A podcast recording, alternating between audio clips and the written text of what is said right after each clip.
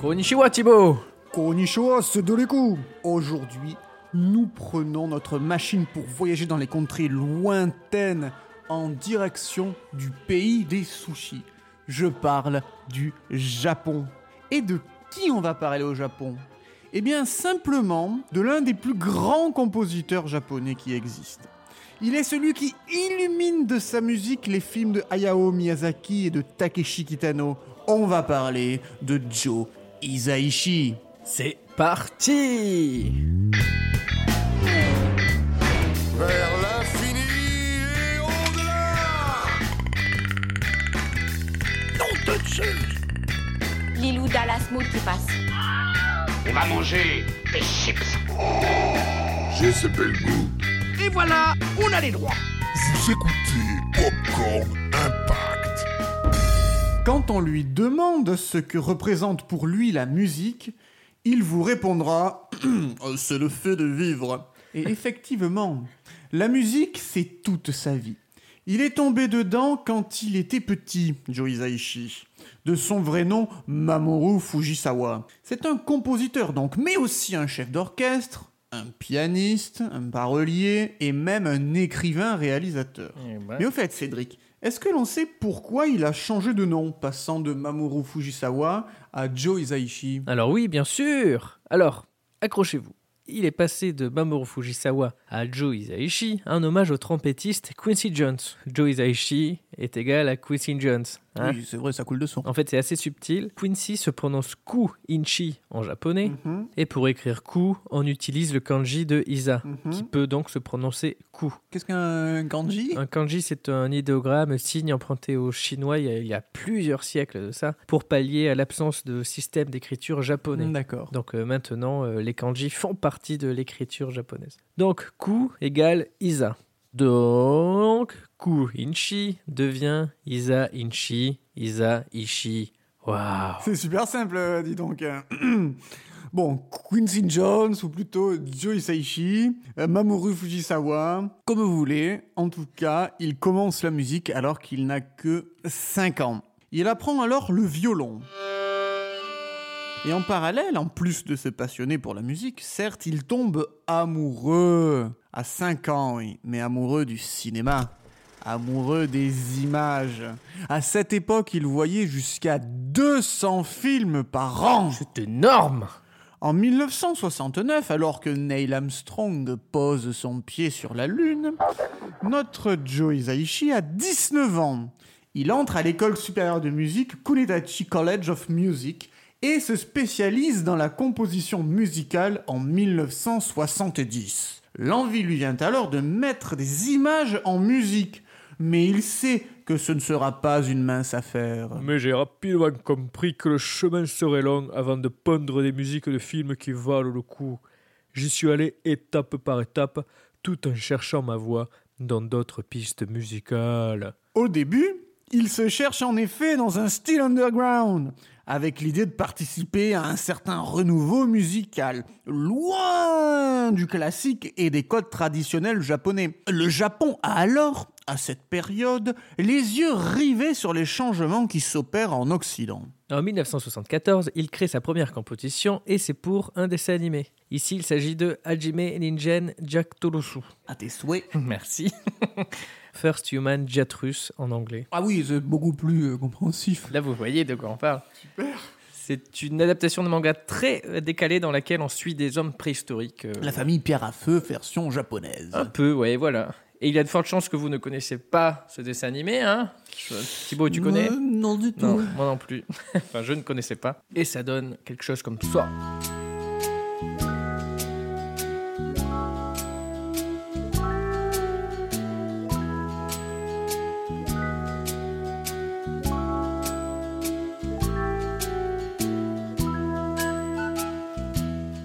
On est encore loin de la musique orchestrale qu'on connaît, mais il faut bien commencer quelque part.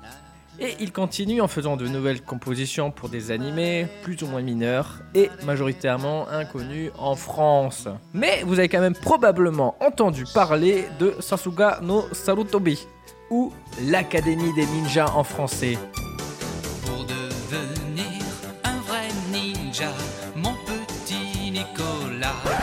Attends, Cédric, ça, c'est le générique du Club Dorothée? Ah oui, pardon, pardon, pardon. C'est plutôt ça.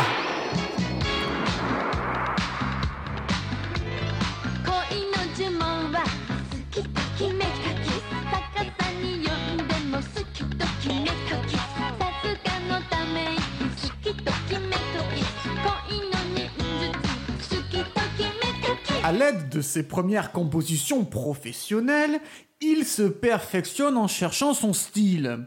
Il commence alors à s'inspirer notamment des groupes électroniques de l'époque, dont le Yellow Magic Orchestra.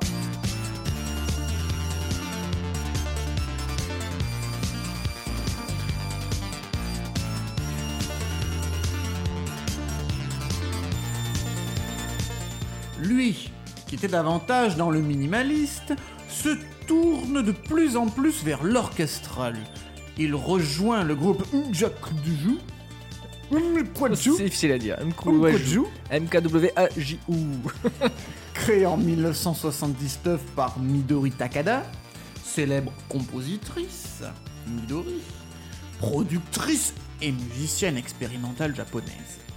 Un groupe qui rassemble des passionnés de la musique et c'est là qu'il prend le nom de Joe Hisaishi. Ensemble, ils font ça.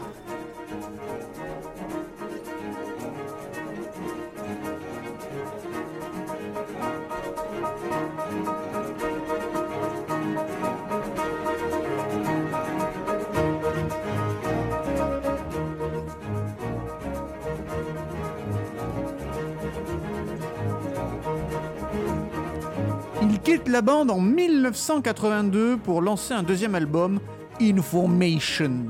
Information. Un album toujours minimaliste qui mélange électro et new age. Ce genre musical qui se range dans une catégorie de musique d'ambiance relaxante.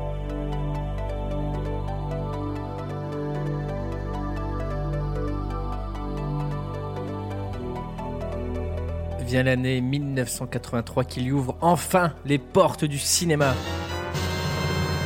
Et il est alors appelé pour participer à la composition de son premier film. Et bien sûr, il se rend au rendez-vous, il ouvre la porte et... Allô? Oh, je suis arrivé dans une grande pièce. Oui, il n'y avait rien en dehors d'une table, d'une chaise et d'un bonhomme qui. Oui, c'est euh, c'est le sud du Japon. C'est le hein, film du Japon. qui était assis là. Il avait l'air un peu perdu. Il a commencé à m'expliquer l'histoire. Les personnages, dans quel contexte l'ensemble allait se passer. Et il s'est mis à parler avec passion pendant plus d'une heure. Il montait même sur sa chaise pour me faire des démonstrations de ce qui allait se passer. J'étais vraiment fasciné. Je le regardais et je me disais que c'était un type original. Voilà comment s'est passée notre première rencontre. Fatch de con. Pardi. Il parle bien sûr de sa rencontre avec Hayao Miyazaki, qui lui raconte alors l'histoire de Nausicaa et la vallée du vent, Kaze no Tani no Noshika en japonais. On va pas tous les faire en japonais, hein, mais euh, voilà. Euh, pas prendre stoufagade, eh. Peu cher. Par contre, il n'est pas chargé de faire la composition du film, il doit surtout s'occuper d'en créer l'image album. L'image album est un processus propre aux animations japonaises et Miyazaki l'utilise à chaque fois. Pour la faire simple, un film de Miyazaki se réalise en 2-3 ans. Donc avant de donner le scénario, il montre au compositeur qui est, qui est choisi pour cette partie un storyboard et il lui explique le film, les personnages, l'histoire. Le compositeur peut commencer à créer ses premières musiques. En plus d'être un brouillon plus ou moins proche de ce que sera la musique finale, cet image album permet à Miyazaki de continuer de dessiner, donc le film, avec cette musique et de s'en servir pour trouver de nouvelles inspirations. Et enfin, généralement un an plus tard, quand le film est terminé, le réalisateur voit un autre compositeur qui avait été sélectionné en amont, en plus de, celui qui a fait l'image album, pour euh, vérifier la musique, dé- décider de ce qu'il faut ajouter, enlever, modifier, conserver et euh, les endroits où les placer. Le film inspire donc la musique qui inspire le film. Et ça, c'est beau.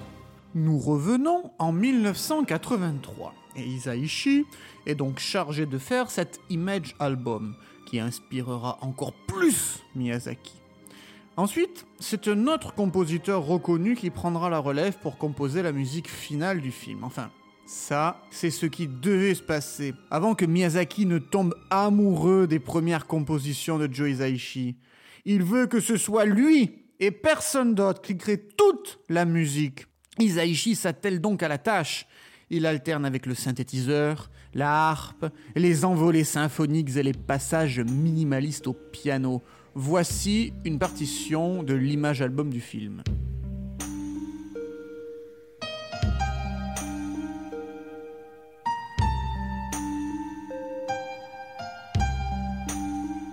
Et maintenant, écoutons une partition de la musique finale du film.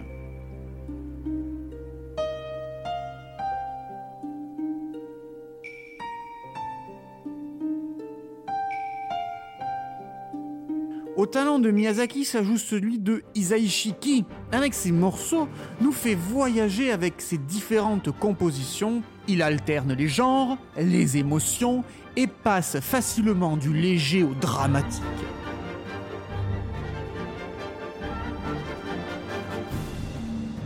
Il arrive même à rendre une suite de La La La poignante, épique. La la la la la la la la la la la. Le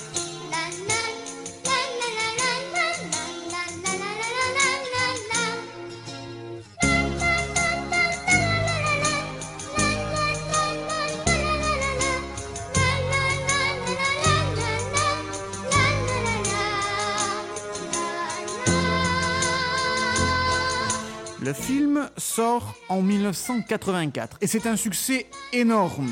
Miyazaki confirme son talent avec ce deuxième long métrage. Isaichi prouve qu'il était le bon choix. C'est aussi le début du studio Ghibli. Et une collaboration sur 10 films répartis sur 3 décennies pour des résultats tous plus réussis les uns que les autres. Leur méthode de travail faisant qu'ils s'inspirent mutuellement de sorte que l'image et la musique soient en parfaite harmonie. Tu es d'accord pour qu'on se plonge un petit peu dans l'univers de Ghibli le temps de quelques extraits, hein? Évidemment, Cédric Ah Pour tous les auditeurs de Popcorn Impact Déjà, on fait un rapide point sur le nom du studio. Donc Ghibli, qui se prononce officiellement Ghibli et non Ghibli, même si on peut dire les deux, hein, ça va. C'est à la base un mot arabe qui désigne un vent chaud du Sahara, et ce nom a inspiré celui d'un avion de patrouille italien qui a été utilisé pendant la Seconde Guerre mondiale. Et euh, donc euh, à ce moment-là, on dit Ghibli, parce qu'en Italie, le G est dur, histoire de vous embrouiller. Et c'est Carrément Les Italiens, les, les, les Sahariens. Les Japonais... La totale, la totale en voyage aujourd'hui, ok. C'est grâce à, cette- à cet avion que euh, Miyazaki a pris connaissance de ce mot, de ce nom, puisqu'il a travaillé dans l'industrie de l'aviation. Mais euh, en japonais, le G se prononce je, donc Miyazaki se l'a un peu réapproprié. C'est pour- pas un G dur. c'est pas un G dur, c'est un. C'est un G C'est un, c'est G. c'est un G. C'est c'est J.J. Abrams. Ghibli se prononce au Japon en Ghibli. Si vous dites Ghibli, c'est bien. Euh, Ghibli, c'est bien. Hein tout le monde il est beau, tout le monde il est content. On continue, hop, on enchaîne sur notre deuxième collaboration avec le château dans le ciel. La Puta, comme, euh, comme il s'appelle euh, en vrai, mais c'est pas passé dans plusieurs pays. Hein on va comprendre pourquoi. Donc ça c'est en Tu vas 1980. voir quoi avec ton petit enfant Bah la La puta. La Puta dans le ciel. La puta dans le ciel. enfin. Donc le château dans le ciel, c'est ça.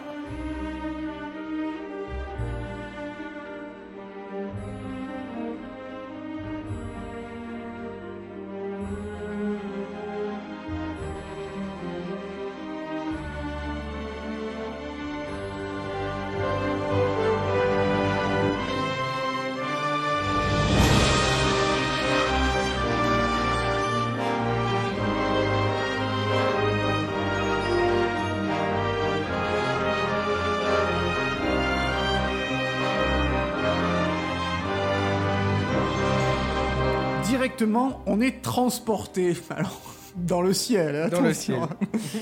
Là aussi, Isaichi alterne avec des parties symphoniques, comme on vient de l'entendre, et d'autres au synthétiseur. C'est un peu sa marque, évidemment. Mais c'est aussi en partie une question de budget. Et oui. Et là aussi, il alterne entre les styles. Il passe aisément du poétique à une musique plus comique, à tendance burlesque.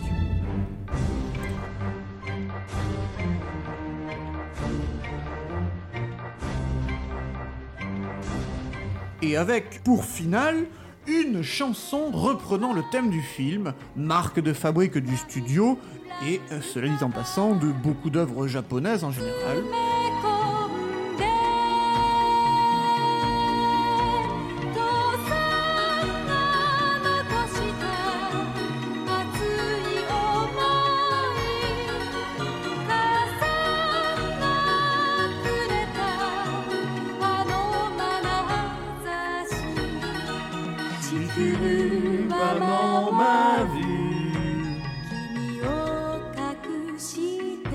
Rebelote en 1988 avec le film qui deviendra la mascotte du studio Ghibli, j'ai nommé Totoro Totoro. Totoro Totoro.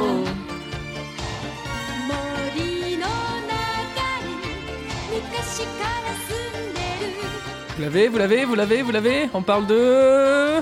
Mon voisin Totoro Ce film qui raconte l'histoire de deux petites sœurs qui, qui font la, la rencontre d'une créature aussi fantastique que mystérieuse, Totoro. Et ce thème, donc, euh, Totoro, Totoro, est d'ailleurs devenu euh, un hymne des matériels dans le pays. Un impact considérable. Isaichi alterne ainsi avec la légèreté, comme on vient de l'entendre, et le côté fantastique et mystérieux où on revient sur l'utilisation du synthétiseur une nouvelle fois.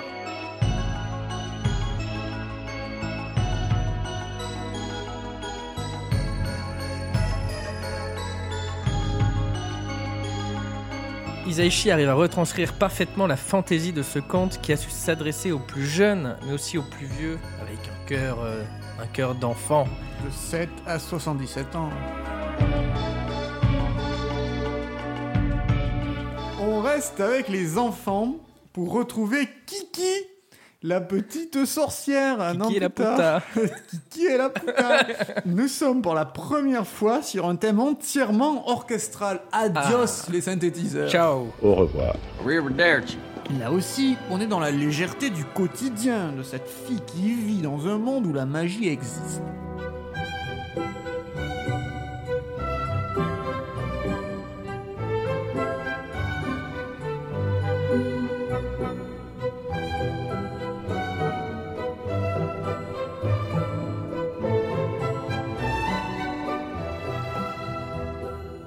Une légèreté et une innocence qui va laisser sa place trois ans plus tard à une histoire sur la perte de l'innocence. Place à Porco Rosso. C'était l'enfer autour de nous. Ennemis comme alliés tombaient comme des mouches. Moi, j'avais trois appareils qui me collaient au train. Eh oui, c'est Jean Reno qui prête sa voix en français. Le film parle d'un homme transformé en cochon par punition parce qu'il a fait la guerre. Ça parle aussi de politique, d'amour, de la place des femmes dans la société et de la remise en question de soi. Il y a aussi beaucoup de thèmes musicaux dans le thème principal du film, le thème d'amour du film entre Marco et Gina qui accompagne le film.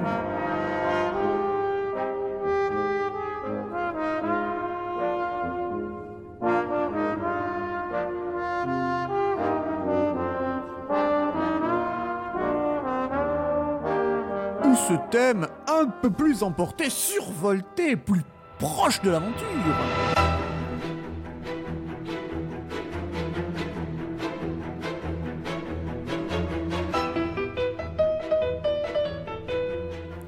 Sans oublier ce morceau très euh, italien.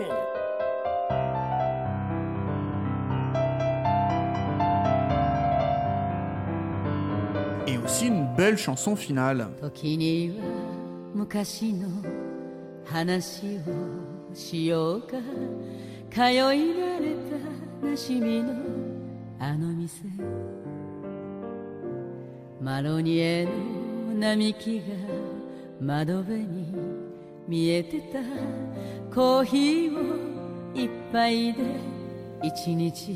Encore une fois, Isaichi alterne avec talent et ça va encore en s'améliorant.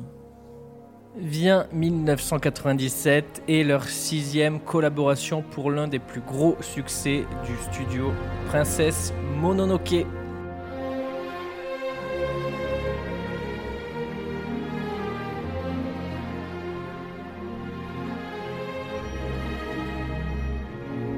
Avec ce film, Miyazaki aborde euh, un autre thème qui lui est très cher avec ce duel entre l'homme et la nature. De son côté, Isaichi compose une musique plus lyrique, ce qu'il va faire de plus en plus, et il dit lui-même Je suis à la recherche de merveilles et de splendeur dans la musique. Et ça se ressent dans Princesse Momonoke, notamment avec le thème du film qui arrive à reproduire la nature en musique. On semble entendre le, le vent, les, les herbes, les... je sais pas, il arrive à donner vie à tout ça. La nature qui, fait la musique. Voilà.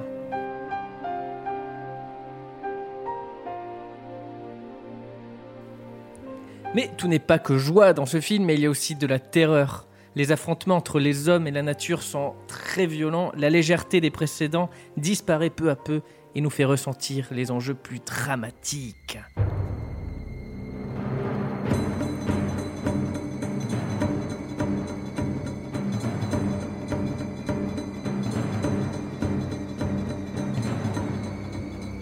Encore une fois, c'est un sans faute. En plus d'être euh, des films euh, formidables. Et ça va continuer jusqu'en 2001 avec le plus gros succès du studio à ce jour. Le plus gros succès aussi bien au Japon que dans le monde.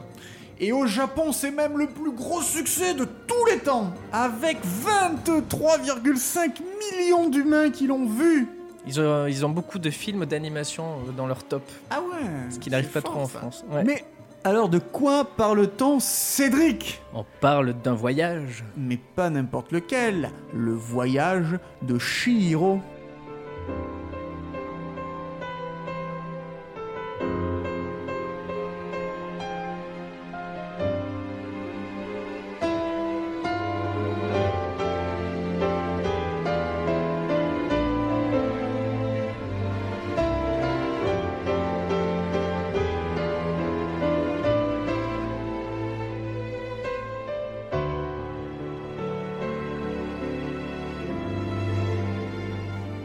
Isaichi revient davantage dans un style musical japonais, qu'il avait un peu délaissé, mais n'en oublie pas d'y ajouter cette touche occidentale qu'il affectionne tant. Dans le voyage de Shiro, on est plus dans le fantasmagorique, l'inquiétant et la musique s'en ressent.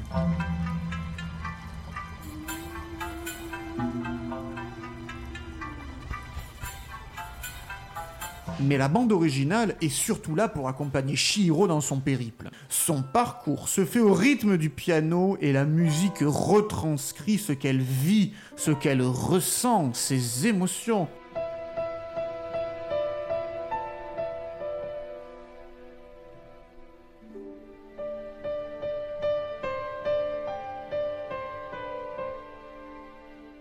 Pour cette bande-son, Isaichi a gagné des récompenses dont celle de la meilleure musique lors de la cérémonie du prix de l'Académie japonaise en 2002, l'équivalent des Oscars et des Césars.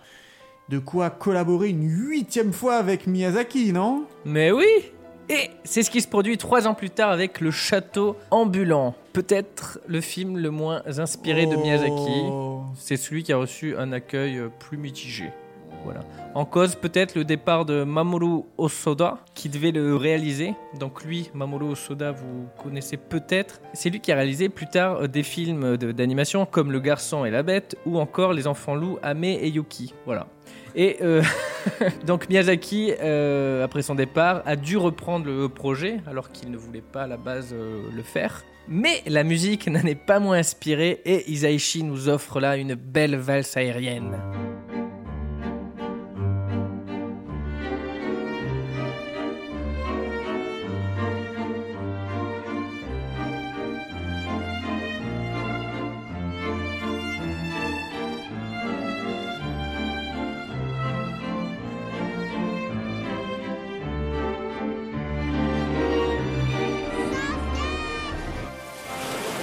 Thibaut, regarde au loin. C'est pas une petite fille qui court sur des vagues Mais oui Mais attends, mais c'est Pogno Mais oui Pogno sur la falaise.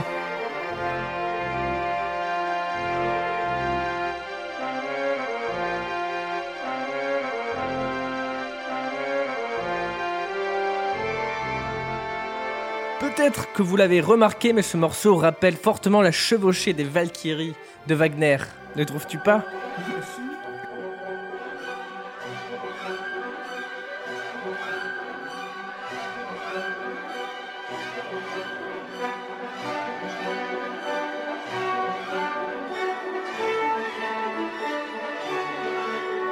Et en plus, le vrai nom de la petite euh, Pogno est Brunehilde.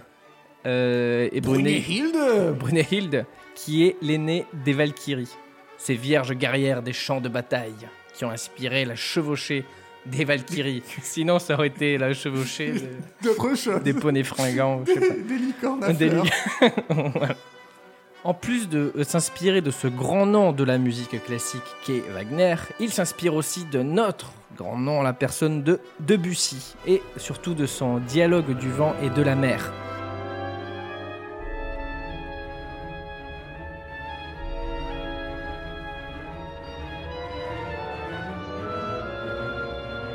Et en plus de ses inspirations pour ses musiques, il a aussi fait ses propres morceaux et surtout ce thème. Pogno, pogno,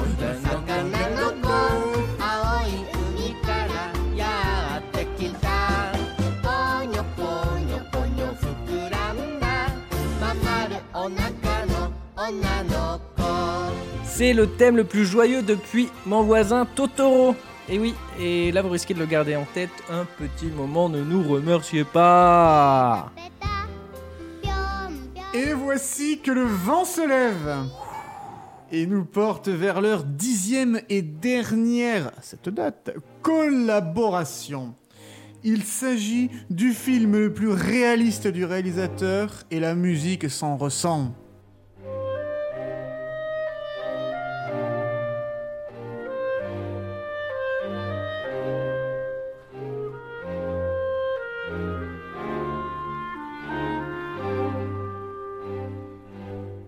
Comme dans Porco Rosso, on retrouve dans ce film des notes italiennes.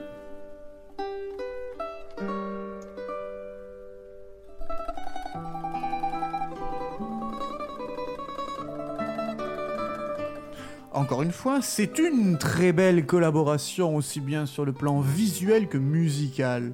On pensait que ça serait la dernière quand Miyazaki a annoncé sa retraite après la sortie du film en 2013, mais il est revenu sur sa décision, grand bien lui en face, 4 ans plus tard, voulant offrir un dernier film à son petit-fils avant de partir, tristitude. Et il y a fort à parier qu'il fera une toute dernière fois appel à Joe Hisaishi. On espère. Et pour terminer avec Ghibli, parce que les, bonnes choses ont, ont toujours une fin, il a également fait équipe avec un autre grand nom du euh, studio et cofondateur avec Hayao Miyazaki, Isao Takahata, qui nous a, qui nous a quittés en 2018. Ensemble, ils ont travaillé sur les contes de la princesse Kaguya, pour un résultat aux consonances très japonaises, un accord total avec le style graphique du film.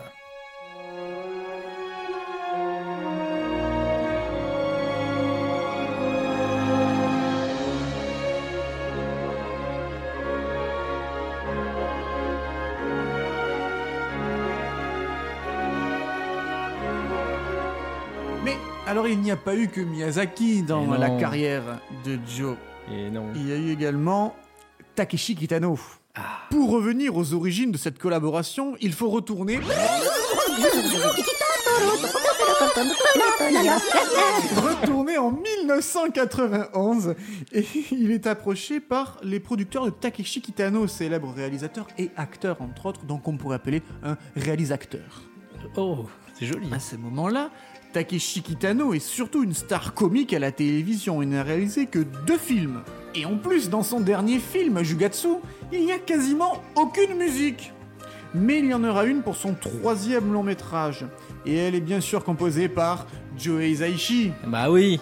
Le film s'intitule A Scene at the Sea, Anonatsu Ishiban Shizuka Naomi en japonais et nous permet de suivre un éboueur sourd et muet qui va rencontrer une sourde et qui va se découvrir une passion pour le surf. La totale. Dire qu'il n'y a pas beaucoup de dialogue, que la présence de musique est importante. On revient sur le Isaichi minimaliste qui utilise les synthétiseurs. Un violoncelle, un piano, une voix féminine. Comment ne pas tomber sous le charme de ce morceau?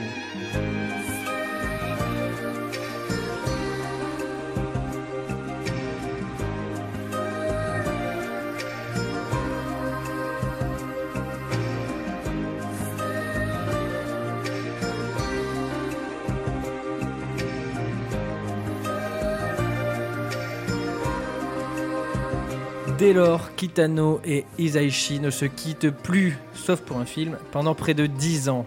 Ils remettent ça dès 1993 pour un film projeté à Cannes, Sonatine.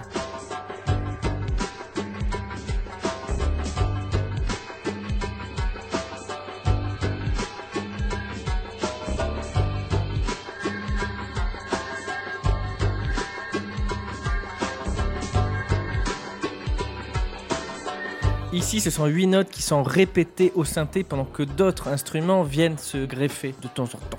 C'est très répétitif, mais ça correspond pleinement au film. C'est limite envoûtant, sombre, assez fataliste, et ça correspond finalement bien au personnage principal, ce Yakuza donc, qui est dans une situation assez compliquée et euh, qui est parti s'isoler euh, au bord de la mer. Parmi les autres collaborations qu'ils ont eues, il y eut Kid Returns et sa forte présence du piano.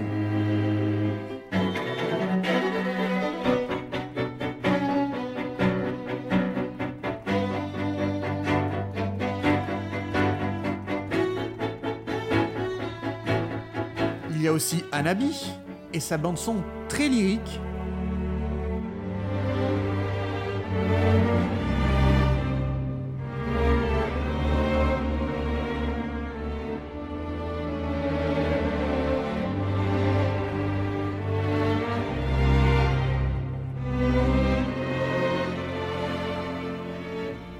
aussi et surtout euh, le score de l'été de Kikujiro.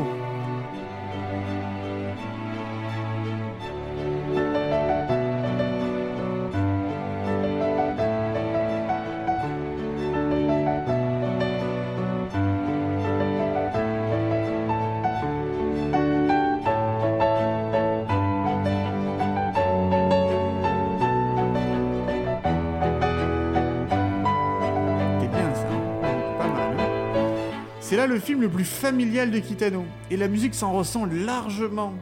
Elle est plus symphonique, entraînante et légère pour un résultat en parfaite adéquation avec le film. Suivra le film Aniki mon frère.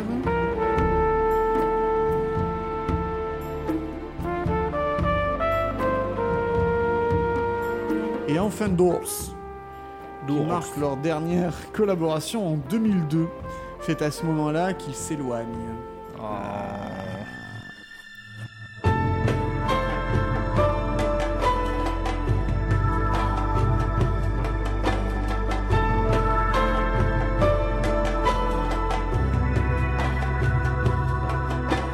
Mais la carrière de Joe Hisaishi ne s'arrête pas à Hayao Miyazaki et Takeshi Kitano, loin de là.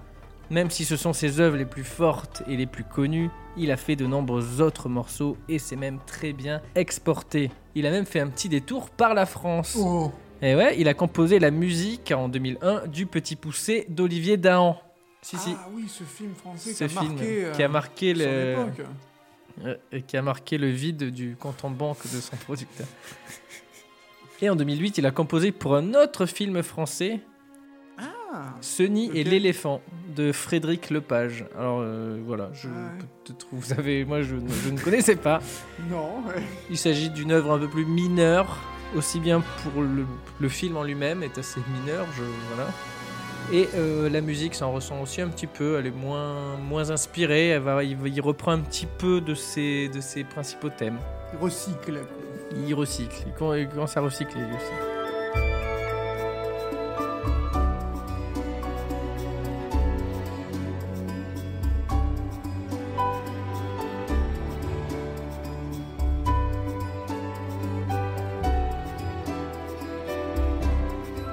Été également chargé de créer la composition pour le Mécano de la Générale, hein, le célèbre film de Buster Keaton.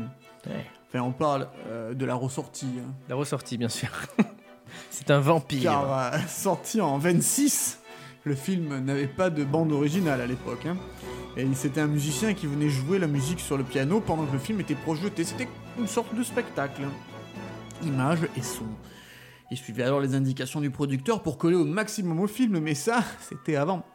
Par la suite, il a été décidé qu'une bande originale officielle soit créée pour habiller les ressorties du film. Il y en a une en 95 et une deuxième en 99. Mais c'est en 2004, pour la restauration du film, que MK2 a décidé de faire appel à Joe Hisaishi pour faire la musique définitive du film. Et ça marche du tonnerre Le film rempli des prouesses de Buster Keaton est parfaitement bien accompagné.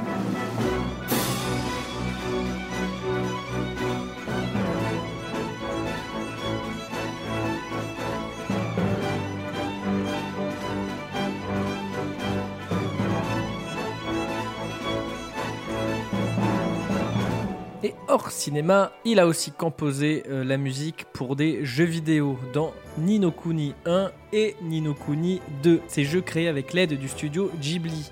Rien que ça. Donc il se rapproche très fortement d'un style visuel et musical, d'où la présence de Joe Hisaishi. Hisaishi, bien sûr, à la composition, pour coller le plus euh, au film d'animation.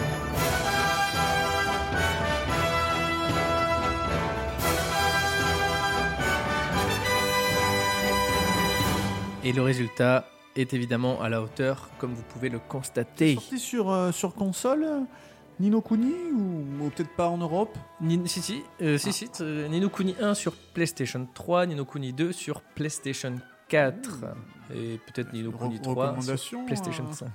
Est-ce qu'il faut y jouer? Est-ce que c'est bien? Est-ce que c'est sympathique? Ah ouais, ouais, c'est vraiment. On joue dans un film de Ghibli, on se promène, on fait bouger notre personnage dans, dans, dans, dans cet univers qui ressemble vraiment à un dessin animé. Oh Et euh, bon, c'est un petit peu long, c'est un, un jeu de rôle, donc euh, il y a des dizaines et des dizaines d'heures, donc il faut s'investir, mais ça vaut le coup. Et il continue aussi de sortir des albums solo dans lesquels il joue principalement du piano, son instrument de prédilection. Et quand il ne compose pas, alors on ne sait pas trop quand, il y a des moments où il ne compose pas, La nuit, par exemple peut-être entre midi et deux, Oui, aux toilettes. aux toilettes, entre deux sushis à midi. euh. Quand il ne compose pas, il écrit des livres. Il a deux romans à son actif et il a même réalisé un film en 2001, Quartet, un film sur des musiciens. Euh, un peu passé inaperçu, il est même impossible à trouver sur Allociné. Naviguant entre le moderne, le symphonique, le minimaliste, l'électronique, le classique, Joe Hisaishi a su nous émouvoir, nous transporter, nous faire rêver. Ses compositions sont des réussites et ses nombreux prix ne nous contrediront pas. Alors quand on parle de nombreux prix, il a par exemple eu le célèbre prix Meinaishi en 92 pour A Scene at the Sea, mais également le prix Yokohama pour Paris et aussi là-dessus. Pour Porco Rosso, il a eu le prix de l'Académie japonaise, tout comme pour Sonatine. Il a obtenu entre autres le prix d'honneur Shinjinso Getsutsu Sensho, tout comme le prix du disque d'or japonais en 2002 pour le voyage de Shihiro. Il a gagné le 45e prix du CAC, mais aussi le prix du film asiatique, un autre disque d'or, la 10e cérémonie des International Film Music Critic Association, sans parler du premier prix de la Japanese Society for Right of Author, Composer and Publisher. C'était plus court avec Hans Zimmer, hein. Ce monsieur est absolument un génialissime. Je parle de Joe Hisaishi. Et donc, ce ne sont pas ces pléthores de récompenses qui nous diront le contraire.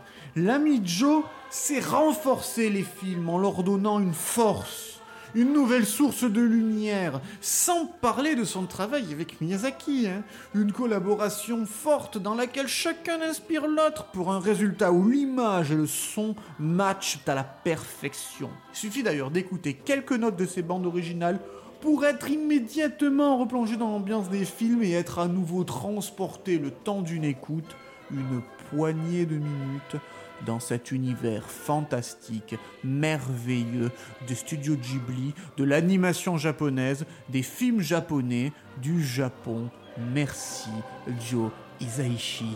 Merci. Oh, C'est euh, ici que s'achève notre tour non exhaustif, mais avec un maximum de, de morceaux D'exhaustivité. d'exhaustivité. On espère que ça vous a plu, que vous avez découvert des choses, que vous avez envie de découvrir euh, des choses, de voir ces films, ces super films de, Film d'animation de japonaise. Miyazaki, de Kitano de aussi. Takeshi Kitano, tout à fait. Et ça changeait un petit peu des deux précédentes émissions euh, spéciales euh, musiciens qui étaient sur des artistes américains et allemands, européens, occidentaux. On change de continent. On change de continent. Et c'est finalement un auteur dont on ne parle peut-être Pas assez. parce que Trop méconnu. voilà, trop méconnu. C'est Image de quartet. quoi qu'il en soit. Merci. Merci, merci à tous. Et on vous donne rendez-vous mercredi prochain Comme, d'habitude. pour un nouvel épisode. De... Popcorn Impact.